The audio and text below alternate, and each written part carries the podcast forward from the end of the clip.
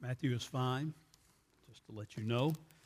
Uh, just a little shaken. I think he just felt bad that I didn't get to enjoy Gene's passing out a few weeks ago, so he thought he'd help me out to, to uh, so I wouldn't feel left out since I was out of town when that took place. No, he'll be fine, so uh, we're thankful for that. Uh, take your uh, Bibles and turn with me to John chapter 5 as we move out of the fourth chapter, which we've been in for several weeks and move into the fifth chapter. Uh, you will remember, as we've talked about, this book of John is built around seven signs, seven miracles that Jesus did. They're not the only miracles Jesus did. As a matter of fact, we have a record that he did uh, uh, miracles in Jerusalem all the time. John even refers to them. He just doesn't deal with those. He picks, he picks seven miracles very carefully, very specifically to show us that Jesus is the Christ. It's his whole purpose. At the end of that book, he'll say to us, when we get to the, the last chapter, he'll say, I've written these things to you that you may know that he is the Christ, that you may believe in him as such. John's passion is that you and I believe Jesus is who he said he was. His passion above everything else is that we say, This is the very Son of God. This is the Messiah. He is, as the Samaritan uh, men said, he is the Savior of the world. And that's the whole purpose of this book. And everything John chooses to record for us, to give us detailed accounts of, is to point to that. Typically, as we'll see this week and next week, Jesus will do a miracle, and then he'll talk about what it was all about. And we'll get to the, the discussion of it next week that he himself makes. Today, we want to focus in just on this third sign. The first sign was the turning water into wine at the wedding at Cana. The second sign was last week the healing of the nobleman's son.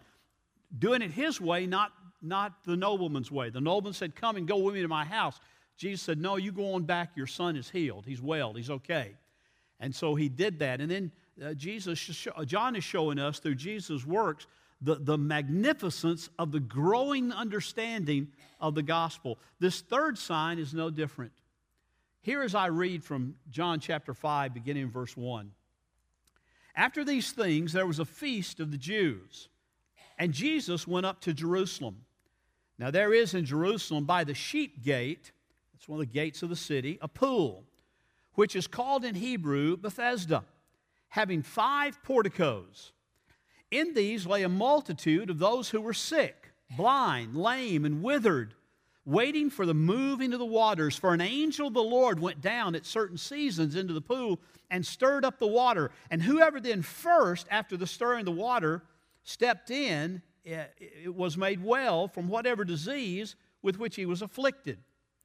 And a man was there who had been ill for 38 years.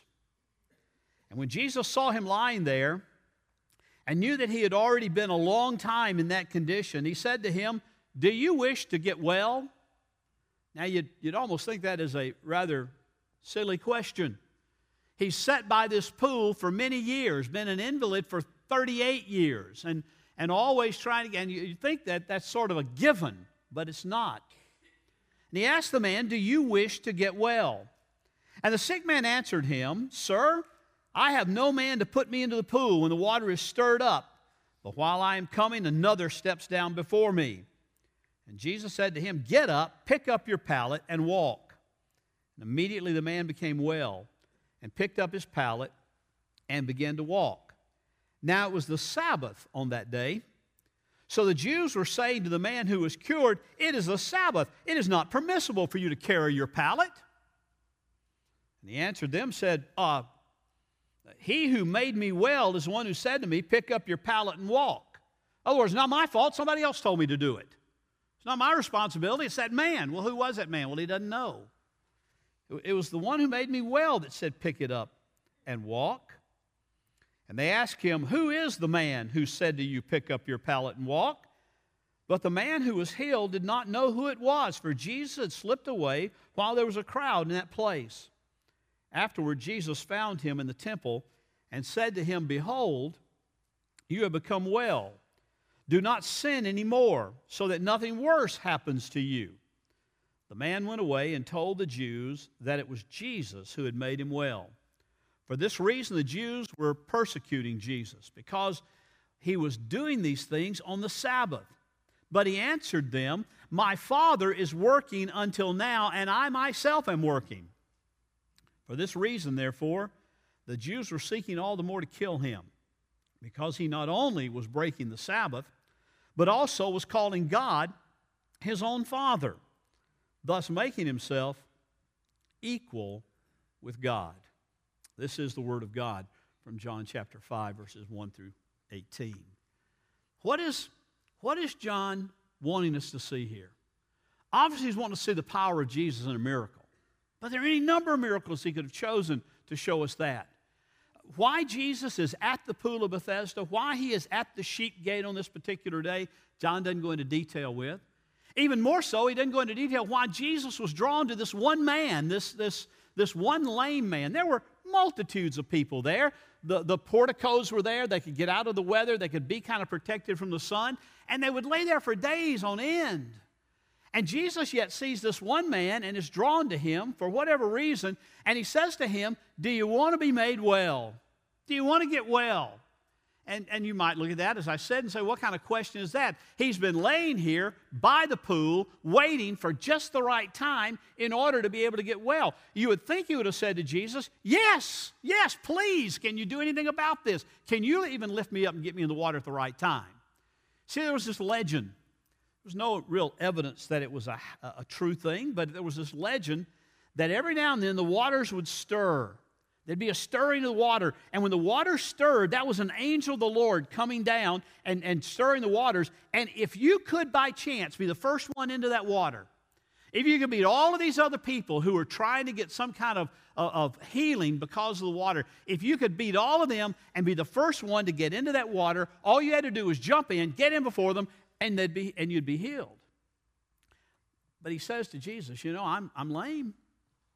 And, and I've been here all these years and I've wanted to get in this pool, but sir, I don't have anybody to put me in the pool when the water is stirred. While I'm trying to drag myself over there, while I'm coming over to it, another steps down before me and gets in there, and I'm left out in the cold. No matter, no matter how many times I try, no matter how sincere I am in wanting to get in that water, no matter how much I want to be made well by the stirring of the water and the angel of the Lord that comes down here, there's nothing I can do. I just can't get down there. It's almost like he's saying, Well, sir, if you would just hang around here a little bit and let's sit near the edge, maybe when it stirs, you can get me in there. And Jesus looked at him and said, Take up your pallet, take up that which you're laying on, and walk. He didn't ask a whole lot out of the man, didn't ask anything out of him. He, he, didn't really, uh, he didn't really say, uh, Do you believe that I am who I'm saying that I am? Do you believe that I'm the Son of God? He didn't even say, Do you believe I can do this miracle? He just said, Get up, take up your pallet, and walk. After 38 years of not being able to do that. You know what the man did? He stood up, and he picked up his pallet, just like Jesus said, and he started walking. Well, you see, there was a problem with that because in Jesus' day, a lot of the law of God, which we know the law of God to be the Ten Commandments, that is His revealed law, and a lot of the law of God had been sort of, if you will, added to by the teachers and the Pharisees and the, the priests of that day. And so they had all sorts of regulations that went along with every law. You know, it wasn't just a matter of saying, okay, you shall, you shall keep the Sabbath day holy. That's fine. That's pretty clear. But, but yet, let's define that. Let's talk about it. And every law was that way.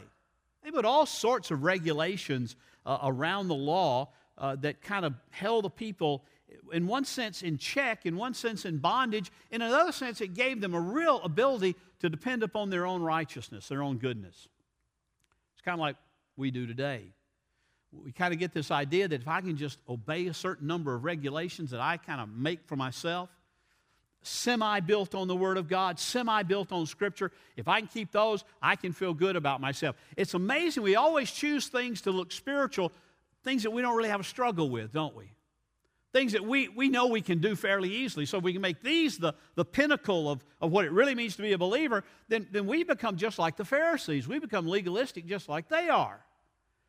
But in Jesus' day, these regulations built, built up. There, there are all sorts of kind, hundreds of them.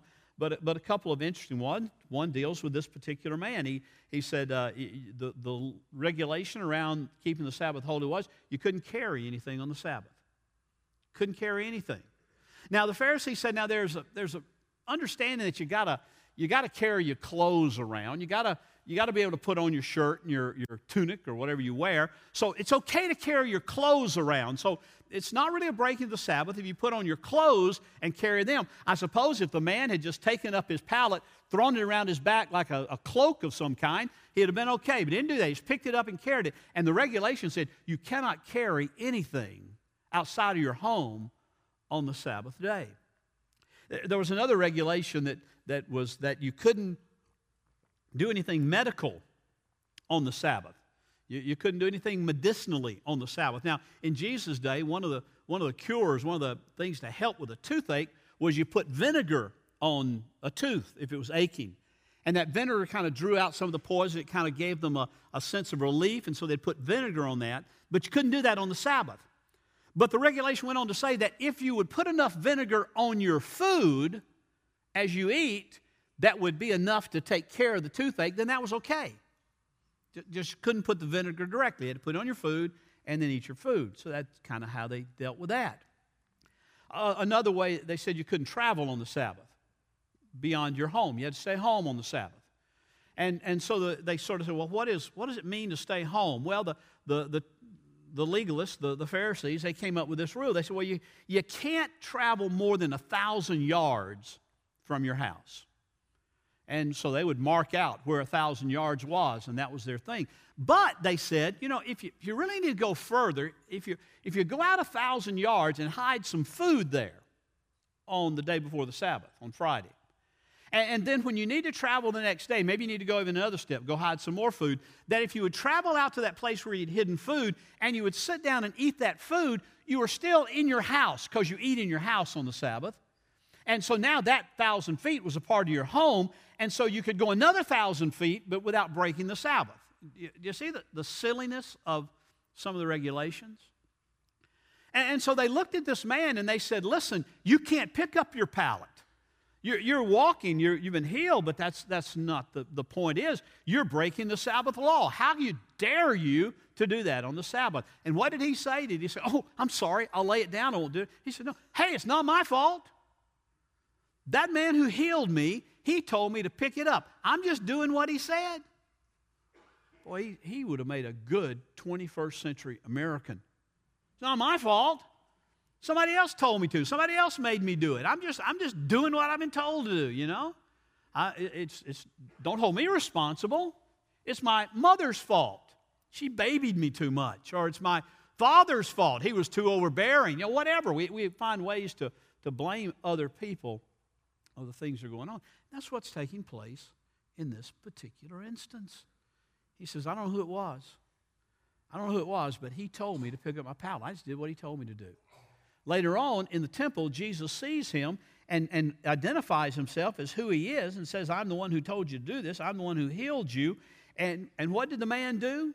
He immediately went back to the, to the authorities, to the religious authorities, and he said, There's the one who did it really thinking, I guess, he would get the responsibility off himself.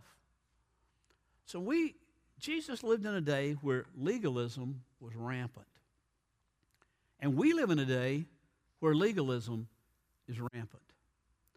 Anytime you take something and add it to the gospel, add it to the, to the simplicity of Jesus Christ, and say you got to do this, or you got to have this, or you can't do this, and really be saved, you're, you're becoming a legalist in, in, the, in the truest sense of the word, and you're saying, listen, I'm better than others. I'm okay because this is who I am. I, have, I, I am obeying what I believe to be the essence of Christianity, when it may not be the essence of Christianity at all. You know, the truth of the matter is, and there's a book titled this not long ago, and the book's really good if you want to pick it up and read it. It's entitled Jesus plus nothing equals everything. I would, I would turn that around a little bit and say Jesus plus anything equals nothing. It equals putting something in that makes the law more important than the gospel. And, and this is kind of where we live a lot today. We, we set ourselves up. We, we don't look to just what the scripture says, what the gospel says. We set ourselves up and we find ourselves in the same situation that the legalists of Jesus' day did. You see, regulations are there for one reason. Regulations are put there so that you can rest in your performance. You can rest in saying, Oh, I'm okay. That's what these guys did. They said, Listen, if we keep the Sabbath by observing all of these regulations we put in, then, then I'm okay. You may not be okay because you're not doing the regulations the same way I am. You're not living out the Christian life the same way I am. But you know, if, if, if it doesn't matter because I'm okay because I'm doing what I have added to the gospel as the essence of being a Christian. Legalism is always deadly. When the Sabbath was given, it was given for a reason. Was given to the covenant people of God to show them the character of God. It's to show them that God Himself, you know, created the world in six days, it says, and on the seventh day He rested. But there was no real Sabbath up until the law, when Moses gave the law and said, This is how it's to be. How it's to be.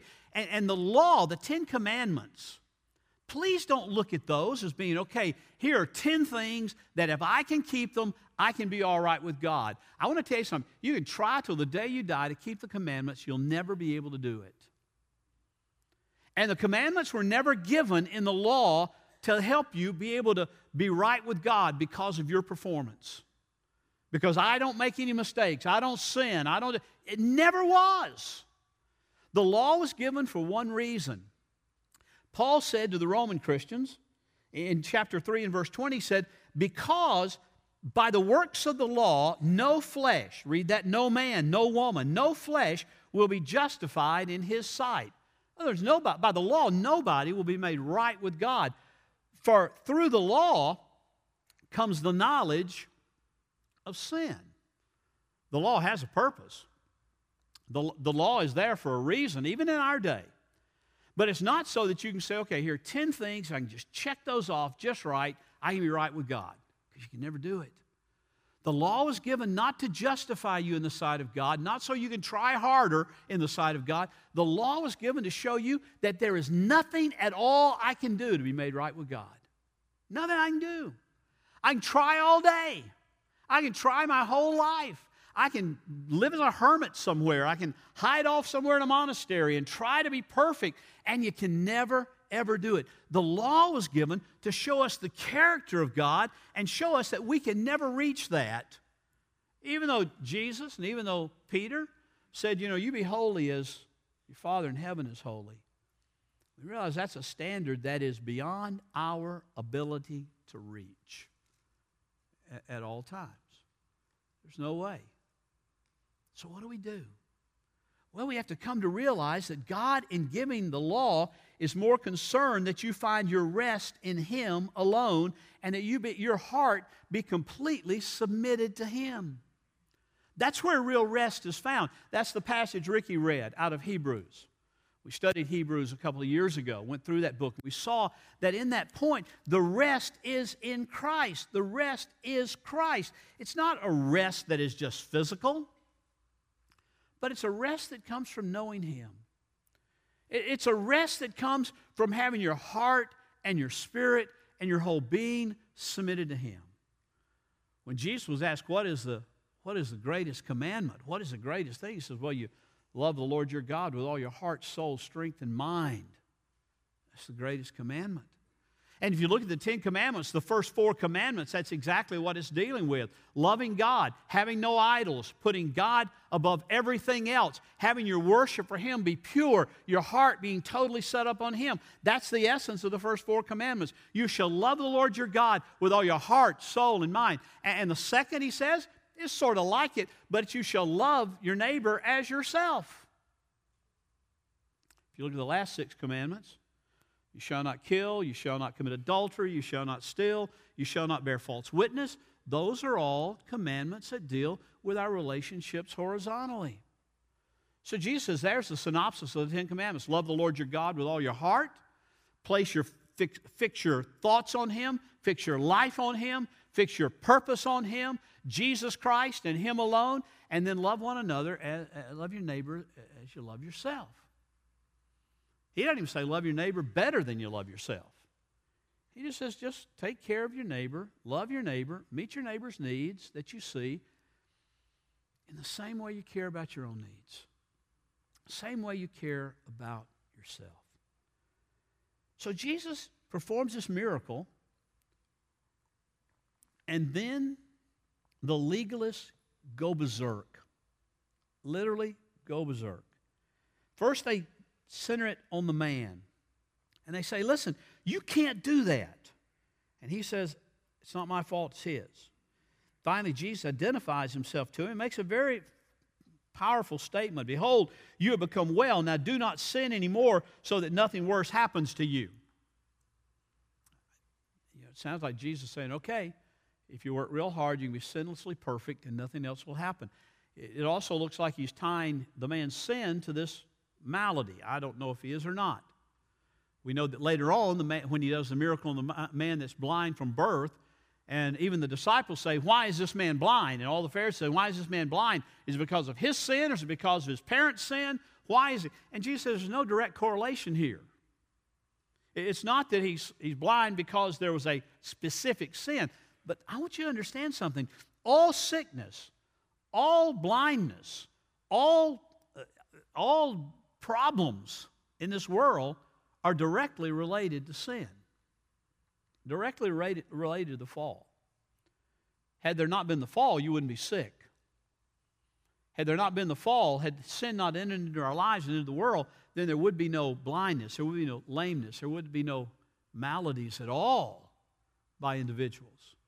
So Jesus is saying here, I want you to understand something. You got to find a solution for your sin this man, he didn't call this man to repentance necessarily there, but there's an implied repentance call in this, though it's very implied, not explicit. You need to repent. You need to see that you can't live perfectly. You need to see that there is only one hope, and that hope is in Christ, the one who made him well. But this guy seems content, at this point anyway, uh, just to be made physically well. There's no, no indication here that there's a, a great spiritual renewal. And I think that, that kind of speaks a lot about what we look for in our world today. Just because a person may get healing uh, physically doesn't mean there'll be a spiritual renewal in their life. Doesn't mean there'll be a spiritual healing in their life. Doesn't mean there'll be newness of life. They just get a, a, a fix for a short time, perhaps. It ought to drive them to the Savior. It ought to drive them to the one who is the ultimate healer. But many times it doesn't. And it doesn't seem to have necessarily this man because he immediately wanted to run back out and tell on Jesus. And he says, There's the guy who did it. You, you want to blame me for picking up my pallet? Not my fault, his fault. Go talk to him. So they did.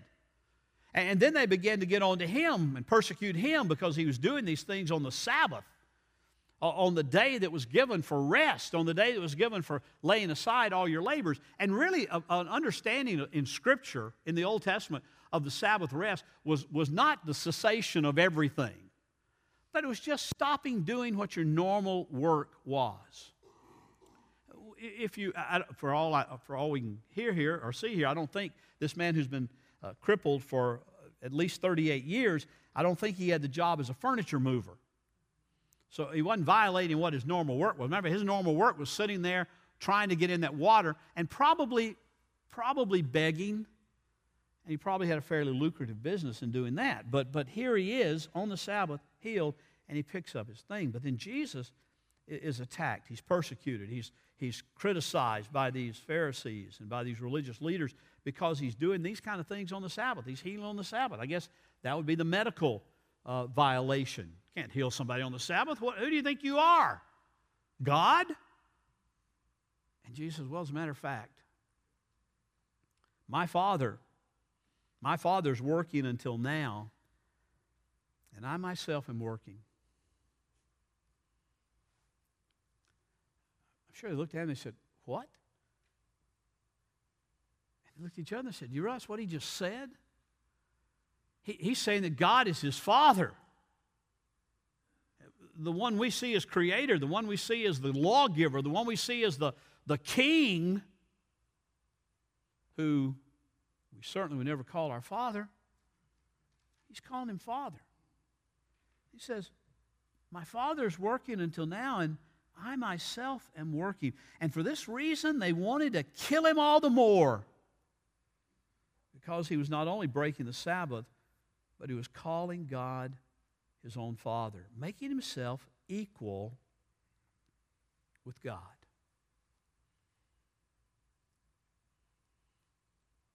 You know, it's, it's amazing that Jesus says to you and me, I want you to understand something. When he, when he got, we studied the Sermon on the Mount several years ago, and when he came to that Sermon on the Mount and he came to that prayer, that model prayer in the Sermon on the Mount, he said, When you pray, if you're in me, if you're my disciple, when you pray, pray in this manner Our Father who art in heaven. It's relational.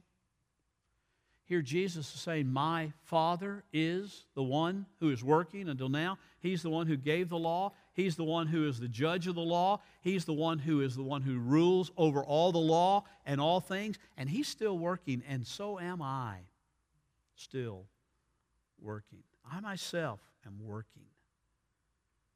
They said, This is, this is crazy.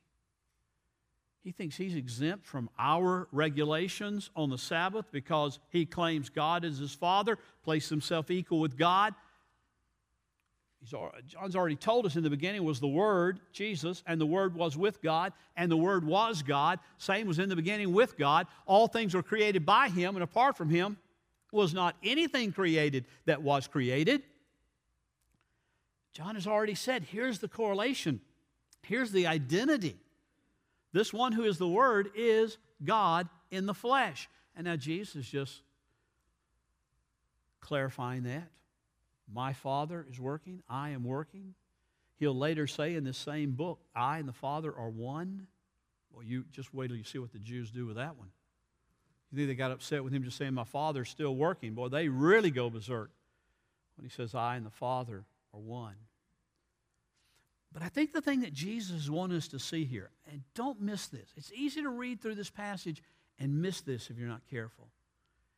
Jesus is wanting you and me to see that the Jews were really confused, and if we're not careful, we can be just as confused as they are.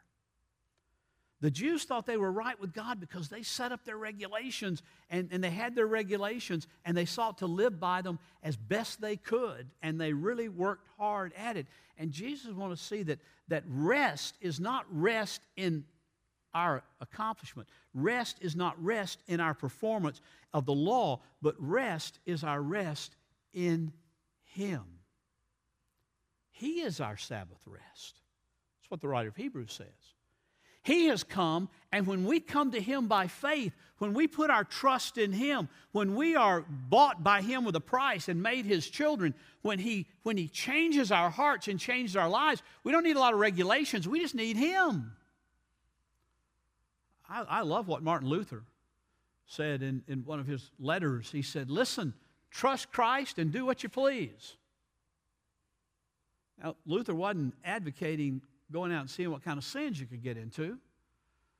Luther was just simply saying, listen, if you come to Christ and you really trust Christ, if your focus is on following Him, obeying Him, trusting Him for every area of life, then you trust Him, you walk with Him, and He will give you the desires of your heart. You can do whatever you please because He's guiding your desires, He's molding your desires, He's giving you what you ought to be desiring. That's what the psalmist meant in Psalm 37 when he said, Trust in the Lord, uh, or delight, excuse me, delight yourselves in the Lord, and he will give you the desires of your heart. If you're delighting in the Lord, listen, it, it's not saying just you get whatever you want.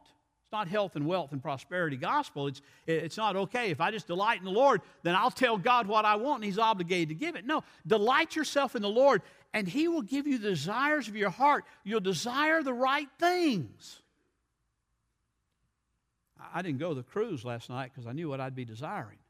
It's Corvette weekend. You know, so I stayed away. I knew that wasn't the right desire. That's not what God's talking about. That's not what the psalmist is talking about. He's saying if you walk with Christ, if you delight in Him, if He is the passion of your life, if He is the most important thing in your life, then your desires will be formed by what His desires are for your life.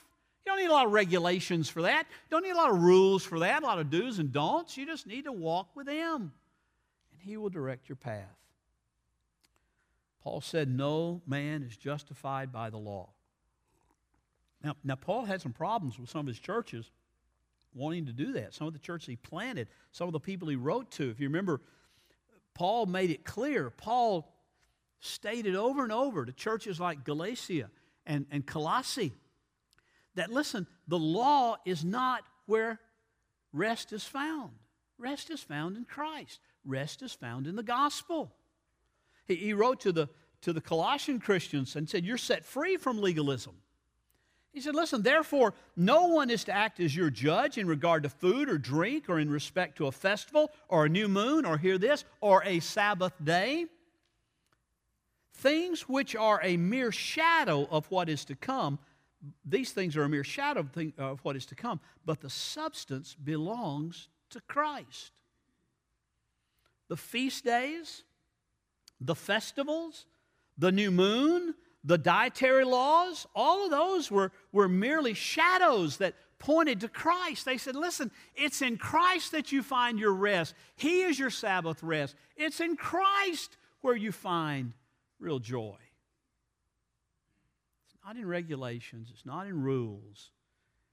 It's not in saying, oops, I can't pick up this pallet today because it's a Sabbath, but I can walk, but I'll go find another way to do something else. Not that at all. Or to the Galatians. Oh, you remember those Galatians when he said, Oh, you foolish Galatians, are you so quickly departing from Christ? From, from what you have learned? And in, in chapter 4, he said, But now that you have come to know God, or rather to be known by God, how is it that you turn back again to the weak and worthless elemental things? That's legalism. That's the elemental laws, the rules, the regulations. How is you turn back to the weak and the, the elemental things to which you desire to be enslaved all over again? You observe days and months and seasons and years. I fear for you that perhaps I have labored over you in vain, Paul says. Listen, don't be enslaved to legalism. Be set free by the gospel of Jesus Christ. You say, well, I've already trusted Christ. I've already been saved. I've already had that experience, if you will. I've already, I know all that. I'm not talking about that. I'm talking about believers who sometimes get so caught up in do's and don'ts that they make the world think and they themselves think this is, this is the essence of Christianity. I do this or I don't do that. Listen, listen, my friend. The essence of Christianity is knowing Christ and walking with Christ and trusting Christ and believing the gospel and not getting caught up in things that will bind you and bind your conscience apart from the gospel of Jesus Christ, apart from the scriptures. That's vital that you learn that. As a 21st century Christian, that's vital that you learn that. Or else you'll be placing all sorts of things on other people, and you'll say, well, you know, they're not as good a Christian as I am because they do this and I don't do that. And, and, and you know, I'm, I'm worried if they'll do this. And, and you know, you just you get all caught up in that. And a, a, an incipient pride grows up and says, well, I'm better than them because I don't do that. No, not necessarily. I still love the I still love the story that my New Testament professor told in seminary. If you've been around Grace a while, you've heard it probably too many times. I'll tell it again for you who haven't heard it. Went to the 1956 Baptist World Alliance in, in Munich, Germany. I was five years old at that time, so I didn't know anything about all that, but he went to the meeting. And all these American Baptists flew over there, and they were getting off the planes to, to, to be there and, and be a part of the, of the Baptist World Alliance. And, and Curtis Vaughan was there, and, and he said, You know, the German Christians were so shocked, the German Baptists were so shocked to see American Baptists getting off those airplanes smoking cigarettes that they almost spilled their beer.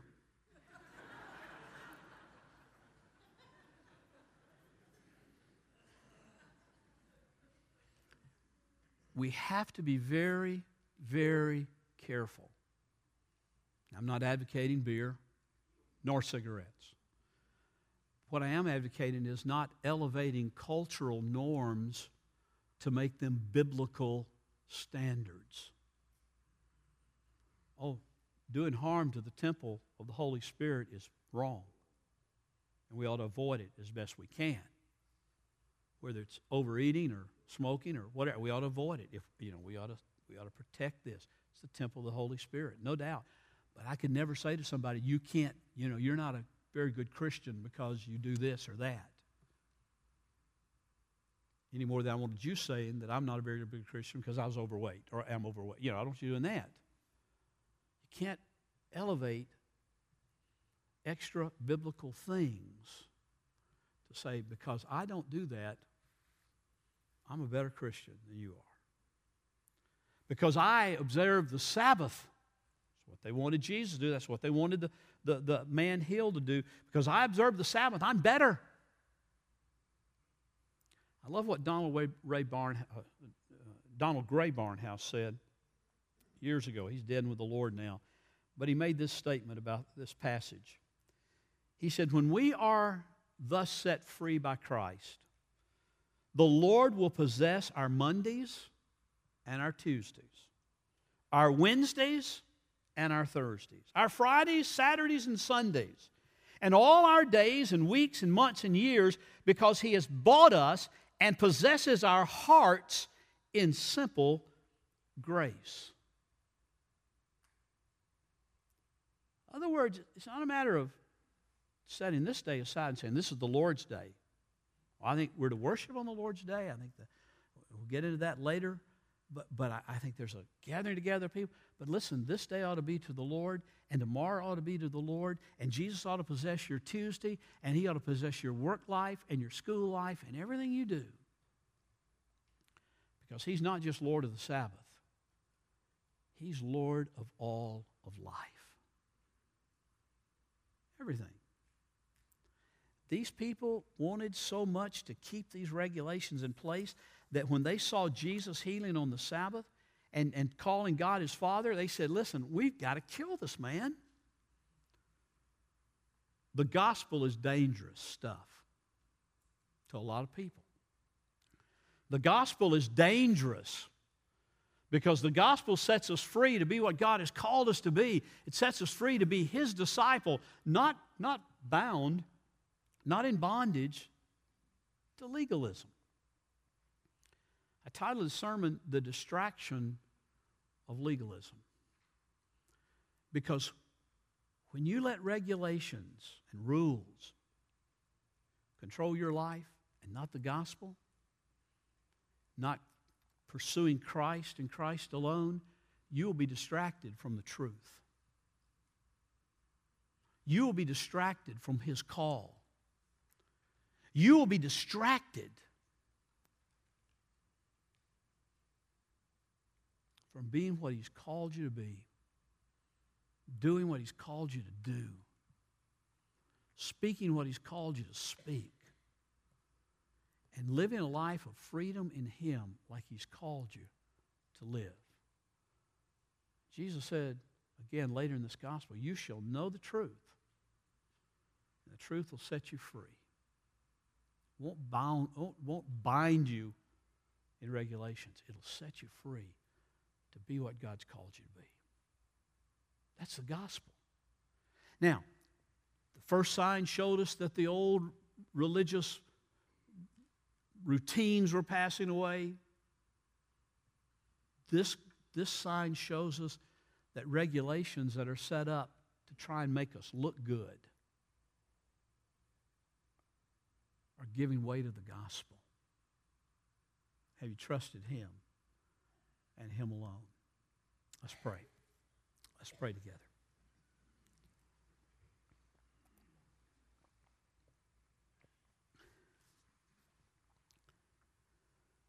Father, it is our desire to know you. Or even as Paul said to the Galatians, better yet, rather to be known by you. Lord, boy, those, those legalists just wanted to kill Jesus on the spot.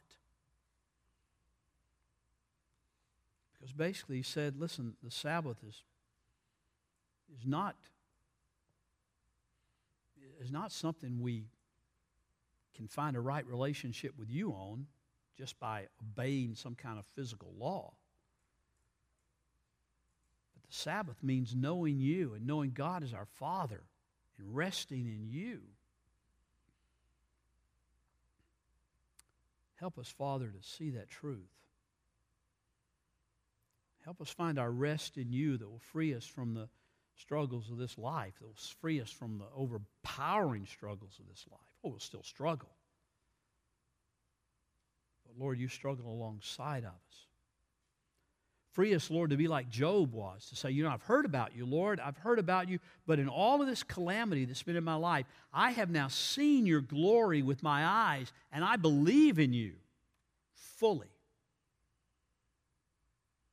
Help us, Lord, see you in the whirlwind. Help us, help us see you in the storm.